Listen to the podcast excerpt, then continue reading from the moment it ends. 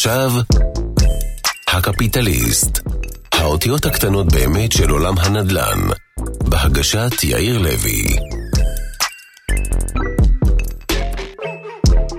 שלום לכם, אני יאיר לוי ואנחנו שוב בפרק נוסף של הפודקאסט הקפיטליסט והיום אנחנו הולכים לדבר על מתווך, תיווך, מתווכים. אה, אתם כבר מרגישים לא טוב, נכון? כל הגוף מגרד לכם. זה יוצר לכם חוסר נעימות. בואו בוא נדבר למה, בואו נדבר למה, בואו נבין מה המקצוע הזה בכלל, האם הוא חשוב או לא חשוב, ואיך עושים אותו נכון, אם עושים אותו נכון. אז תראו, קודם כל, לדעתי ובתקופה שאני פועל בשוק הנדל"ן, נכון, מתווכים נמצאים מבחינת המעמד המקצועי שלהם בשפל המדרגה בתגובות שאני מקבל. אתם יודעים, אולי קצת מעל חברי כנסת, בוא נגיד, בגדול. אבל כשאנחנו מדברים על תיווך, אנחנו מדברים על כלי. אנחנו מדברים על אינסטרומנט, על כלי שמסייע לנו בעשיית עסקה נדל"נית, אם זה בתחום הנדל"ן, או אם אנחנו רוצים למכור חברה, אז אנחנו נקרא בשם הרבה יותר יפה. אנחנו נקרא לזה בנקאי השקעות. וואו. זה נשמע חזק, זה נשמע חליפה, זה נשמע עניבה, זה נשמע איש רציני שכל דבריו אמת ומפיו יוצאים רק דבש נופת צופים, אבל זה אותו תפקיד רבותיי, זה אותו מקצוע, הכל מתבצע אותו דבר. וגם כל התהליכים שאתם רואים, אם זה משאים ומתנים פוליטיים או משאים ומתנים מדיניים, הכל מתבצע באמצעות מתווכים. אז אם אני קורא לזה מדינות צד שלישי שמארחות אצלהם, למה הן מארחות אצלהם? כי הן אלה שרוצות להיות מעורבות בהעברת המסרים ובמשא ומתן. זאת אומרת, שאני בא ומסתכל על העולם של תיווך בכלל, יש לו המון היבטים והרבה הגשים שלא כולם קשורים לנדל"ן. ואנחנו מדברים היום על נדל"ן. אז ברגע שאנחנו מדברים על נדל"ן, בואו נתייחס למתווכים שעוסקים בנדל"ן, על כל סוגיו.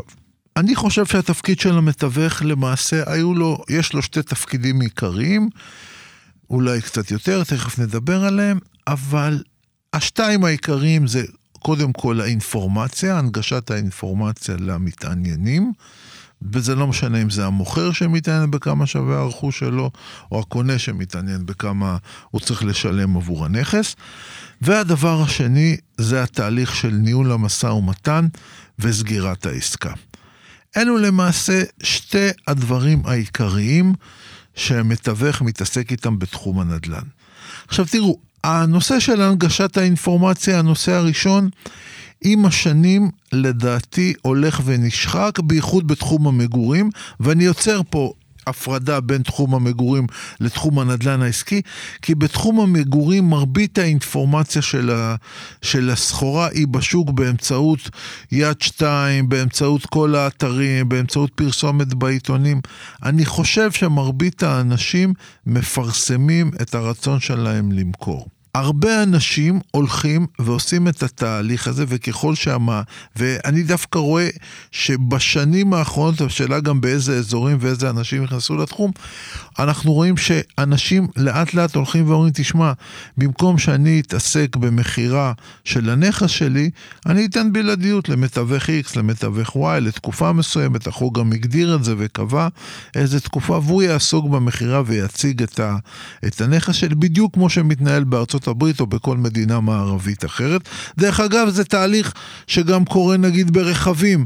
היום הרבה פחות אנשים לדעתי מוכרים רכב יד שנייה ומפרסמים הודעה, מרביתם מרביתים, מעדיפים לעשות החלפה בחברות שהם קונים מהם את הרכב, או במגרשי מכוניות שהם קונים. אנשים יותר, בוא נאמר במרכאות, מרחמים על עצמם, והם מבינים שכל דבר זה מקצוע, וכל דבר צריך להתעסק בו איש מקצועי. אוקיי, הדבר השני שחשוב בתפקידו של המתווך, זה למעשה ניהול המשא ומתן, או ניהול כל הליך המכירה. תראו, לנהל משא ומתן זה מקצוע. מי שעוסק בזה יודע שזה מקצוע. אנשים מגיעים לעסקה ומנהלים משא ומתן כאשר מראש האינטרס של המוכר זה לדאוג לאינטרס של המוכר, הקונה דואג לאינטרס שלו כקונה, והיחידי שדואג לכך שתתבצע העסקה זה המתווך. הוא למעשה זה שצריך לנהל את המשא ומתן ולהגיע לכך, לתוצאה שתסתיים בחתימת עסקה. עכשיו תראו, כדי לנהל משא ומתן, אתה צריך להיות מאוד רגיש. אתה צריך להיות אדם עם אינטליגנציה רגשית יחסית גבוהה, כי אתה צריך להבין גם את המסרים שלא אומרים לך תוך כדי דיבור. אתה צריך להבין את המסרים הסמויים שעוברים אליך בין בהתנהגות, בין בדברים שלא אומרים לך, אתה צריך לחוש את הצדדים. והרבה פעמים כדי לחוש את הצדדים כדאי לעשות את זה באופן נפרד. כדאי לעשות את זה לא באופן שכולם יושבים סביב שולחן, ואז חס וחלילה אחד מהצדדים אומר משהו שפוגע בצד השני מבלי כוונה, באמת. אני הייתי שותף להרבה משאים ומתנים, וזה קורה. מישהו אמר משהו שבצד השני מתקבל, מתקבל כפגיעה אישית. בזאת תם המשא ומתן. תראו, לכבוד, לאגו אין תשובה בכסף. אין תשובה בכסף. ולכן, ברגע שלאגו אין תשובה בכסף, חשוב מאוד מה נאמר וסביב מה. אתה לא רוצה שמישהו ייפגע, יקום וילך. לכן, כשאתה בא לנהל את המשא ומתן ולארגן אותו, בדרך כלל עדיף שזה יהיה בלי שיפגשו אנשים יחדיו. תשב עם כל צד, תבין בדיוק מה הצרכים שלו, תשקף את זה לצד השני באופן הנהיר והבהיר ביותר, ובגלל שאתה עושה עיבוד של האינפורמציה שקיבלת כמתווך, אתה לא תמיד צריך להגיד את הדברים באופן הבוטה, אם קיבלת אותם באופן בוטה, כפי שהועברו אליך. אתה צריך לדעת איך לעדן את הדברים, ואיך לבוא ולנסות לשים את הצד השני בצד שלך, בצד שכן רוצה לעשות את העסקה. תראו, אנחנו מנהלים משא ומתן לא עם בוטים. אנחנו מנהלים משא ומתן עם אנשים. לאנשים יש רגשות. ולכן שאומרים הרבה פעמים, תשמע, המתווך, התפקיד שלו הסתיים, הוא כבר לא צריך אותו, הכל נמצא בלוחות, הכל באינטרנט, זה לא נכון. זה בכלל, בכלל לא נכון. כי כל עוד משאים ומתנים מתנהלים בין אנשים, יהיה תמיד הצד השלישי שיצטרך במרכאות להוריד מהעץ את הצד השני. או להעביר את המסר בצורה שאיננה פוגענית. או לבוא ולראות בדיוק מה מפריע לצד השני ומה הצד הראשון יכול לתת בעסקה שיתקבל כניצחון או כהישג אצל הצד השני. תראו, במשא ומתן, בדרך כלל בנושאים של נדל"ן, אם התנהלה פגישה ראשונה, זה לא ייגמר בפגישה הראשונה. אבל אם נקבעה פגישה שנייה ושתי הצדדים הגיעו, אחרי שבפגישה הראשונה כל אחד הכריז על מה הוא רוצה ואיך הוא רואה את העסקה, אז לפגישה השנייה הם לא יבואו לכלות את זמנם. יש כוונה מאת שתי הצדדים לבצע עסקה. צריך לראות איך האיש שבאמצע מוביל את זה בצורה נכונה. עכשיו, בואו אני אספר לכם, לא יודע אם זה סוד, אבל אני אספר לכם איך בדרך כלל, איך זה, איך זה עובד היום הרבה פעמים. תראו, גם, גם חברות עסקיות שיודעות כל אחת שהיא רוצה לקנות או למכור לצד השני, הם ישתדלו לקחת גורם שלישי באמצע. כי הן מבינות את החשיבות שבהליך המשא ומתן. הן מבינות שמה שיפגע בהן בהליך של המשא ומתן, כדי שלא יצלח, זה האגו שלהם. וכדי להילחם באגו זה מאוד קשה. לכן קחו צד שלישי. תשתדלו להיעזר בו, תיקחו אנשים שמוכשרים בתחום הזה להעביר את המסרים. ואתם יודעים מה? הדבר היותר חשוב, תעבירו גם באמצעותו את המסרים שאתם יודעים שאם תגידו את זה לקונה בפנים או למוכר בפנים, הוא עלול להיפגע. או המתווך הוא זה שיעביר את הבלוני ניסוי. אם אתה רוצה לבקש משהו חריג, אם אתה רוצה לבקש משהו שלא מקובל, אם אתה חושב שזה לא יתקבל נכון על ידי הצד השני, אל תגיד את זה מול הצד השני, כי אתה אף פעם לא יודע מה תהיה תגובתו. תבקש מהמתווך להעביר את המסר, לבחון. ואז אם המתווך עושה את עבודתו נכונה, הוא גם לא מציג את זה כאילו הצד השני אמר לי לשאול אותך אם תהיה מוכן להוריד 20% מהעסקה. לא. המתווך, אם עושה את עבודתו נכון, צריך לבוא ולהגיד, תשמע, אם הייתה הצעה, אני לא יודע, אני עוד לא דיברתי עם הצד השני, אבל אם הייתה הצעה ב-20% פחות, היית שוקל אותה? כדי שתיתן לי את הגבולות גזרה? זה הכל עניין של עטיפה. הכל עניין של איך שאתם מציגים את המהלך. ולכן, אם אתם רוצים למכור, לקנות נכס, ויש לכם אנשים אמינים וטובים שאתם סומכים על השיקולים שלהם, הרבה פעמים משתמשים באנשים האלה, גם אם האינפורמציה על הנכס לא הגיעה דרכם. כי זה פשוט המקצוע שלהם. אני אתן לכם עוד היבט של עולם התיווך. תראו, אם נניח אתם מנהלים משא ומתן באמצעות מתווך לקנות נכס שערכו עשרה מיליון ש"ח, אוקיי? והמתווך הוא הבחור שמטפל בעסקה מטעם הבעלים.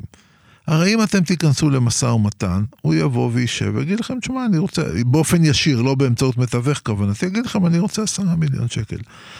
אבל מה לדעתכם קורה אם המתווך בשבוע שעבר ניהל משא ומתן לאותו בחור, לאותו מוכר, לפי 8.8 מיליון ש"ח על העסקה, והעסקה לא השתכללה לכלל עסקה. נראה לכם שהמוכר יתחיל עוד פעם ב-10? הוא יתחיל, אבל לטווח קצר. למה?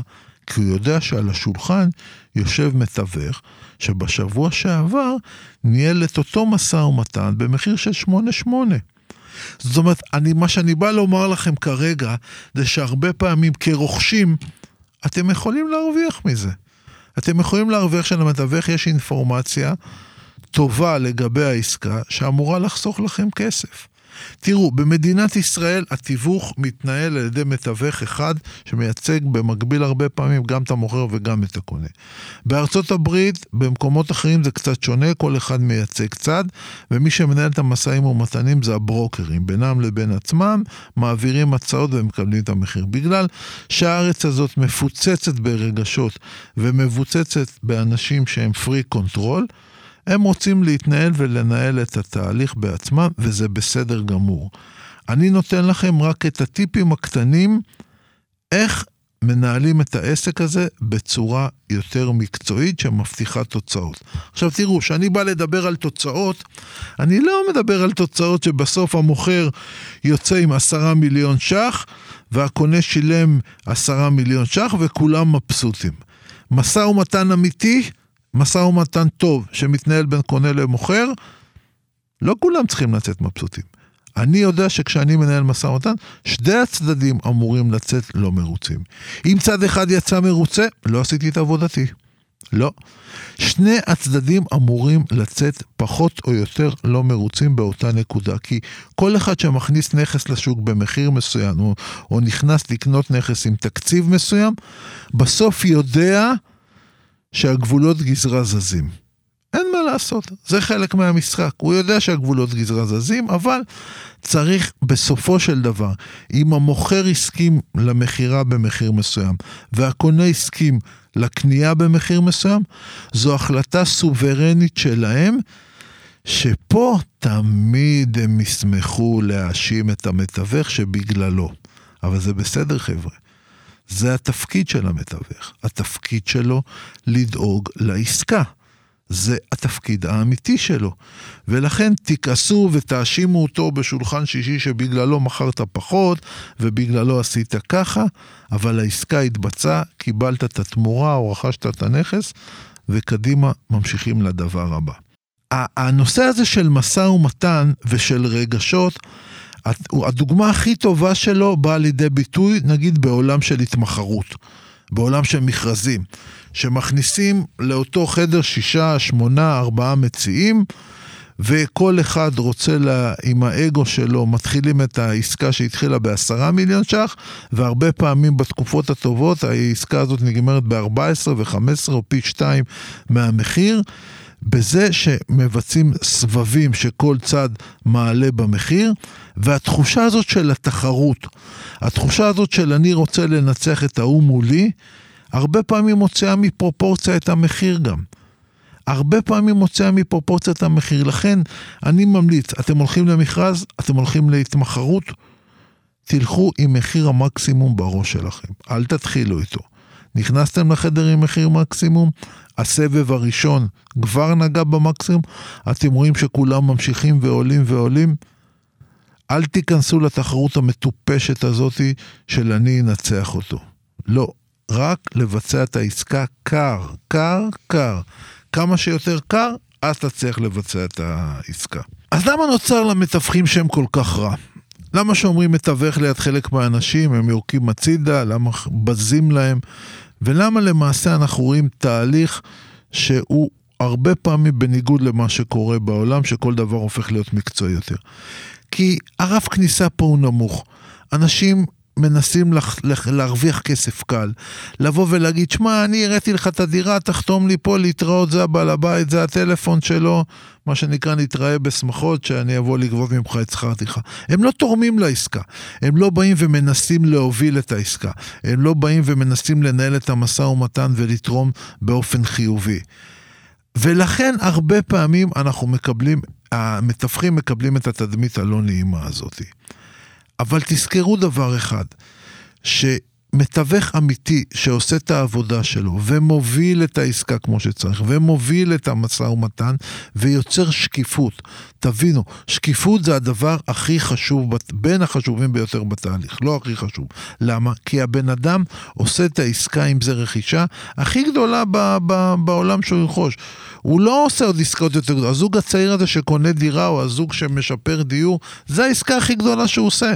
הוא חייב להאמין בשקיפות שהצד השני מציג לו את כל הנתונים, ומראה לו את כל ההוויה האמיתית של הנכס, או נותן לו את העצות האמיתיות. עכשיו תראו, מתווכים חושבים על הטווח הקצר, הם ינסו לעשות הכל כדי שתהיה עסקה. לא מעניין אותם, תן להם רק לקחת את העמלה וללכת. אבל אם אתה עושה עבודה אמינה, ואתה עושה עבודה רצינית, ותודה לאל, אני עושה את זה כבר 40 שנה, ואני משתדל לשמור על יושרה אמיתית, ואני מתווך בן מתווך. אני דור שני כבר בתחום, וכמעט 40 שנה בתחום, ואני עושה את זה באהבה, כי א', אני נהנה כל רגע שאני קם בבוקר לעשות את העבודה הזאת, והכי אני נהנה שהלקוחות אומרים לי, לא, הנכס הזה לא מעניין אותי.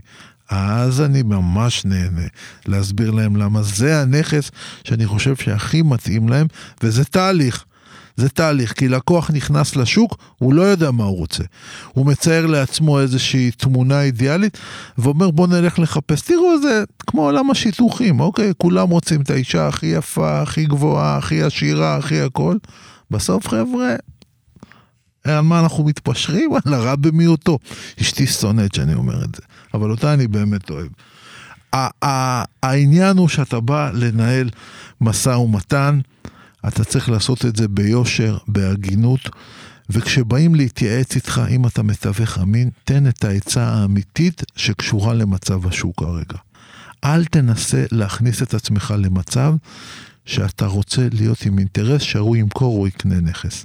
כי תמיד אם תיתן את העצה האמיתית וכרגע לא תתבצע עסקה, בעתיד הלקוח הזה יהיה קשור אליך. הוא יעריך את, ה, את האמת שדיברת באותו רגע. תראו, יכול להיות שגם אתם טועים באותו רגע. יכול להיות שנתתם עצה שהייתה נכונה לאותו רגע, אבל טעיתם, וזה קורה, כולנו בני אדם. זה לא חשוב בכלל.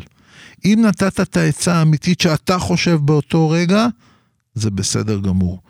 הדברים בסך הכל יחזרו אליך. ככל שתדמית המתווכים תהיה בעיני הציבור גבוהה יותר, אני חושב שזה יתרום לשוק הנדל"ן, אני חושב שזה יתרום לאינפורמציה אמינה יותר, ואני חושב שבתהליך הכללי, כולנו, גם כמתווכים וגם כאנשים שעוסקים בתחום הנדל"ן בכל ההיבטים שלו, נצא נשכרים.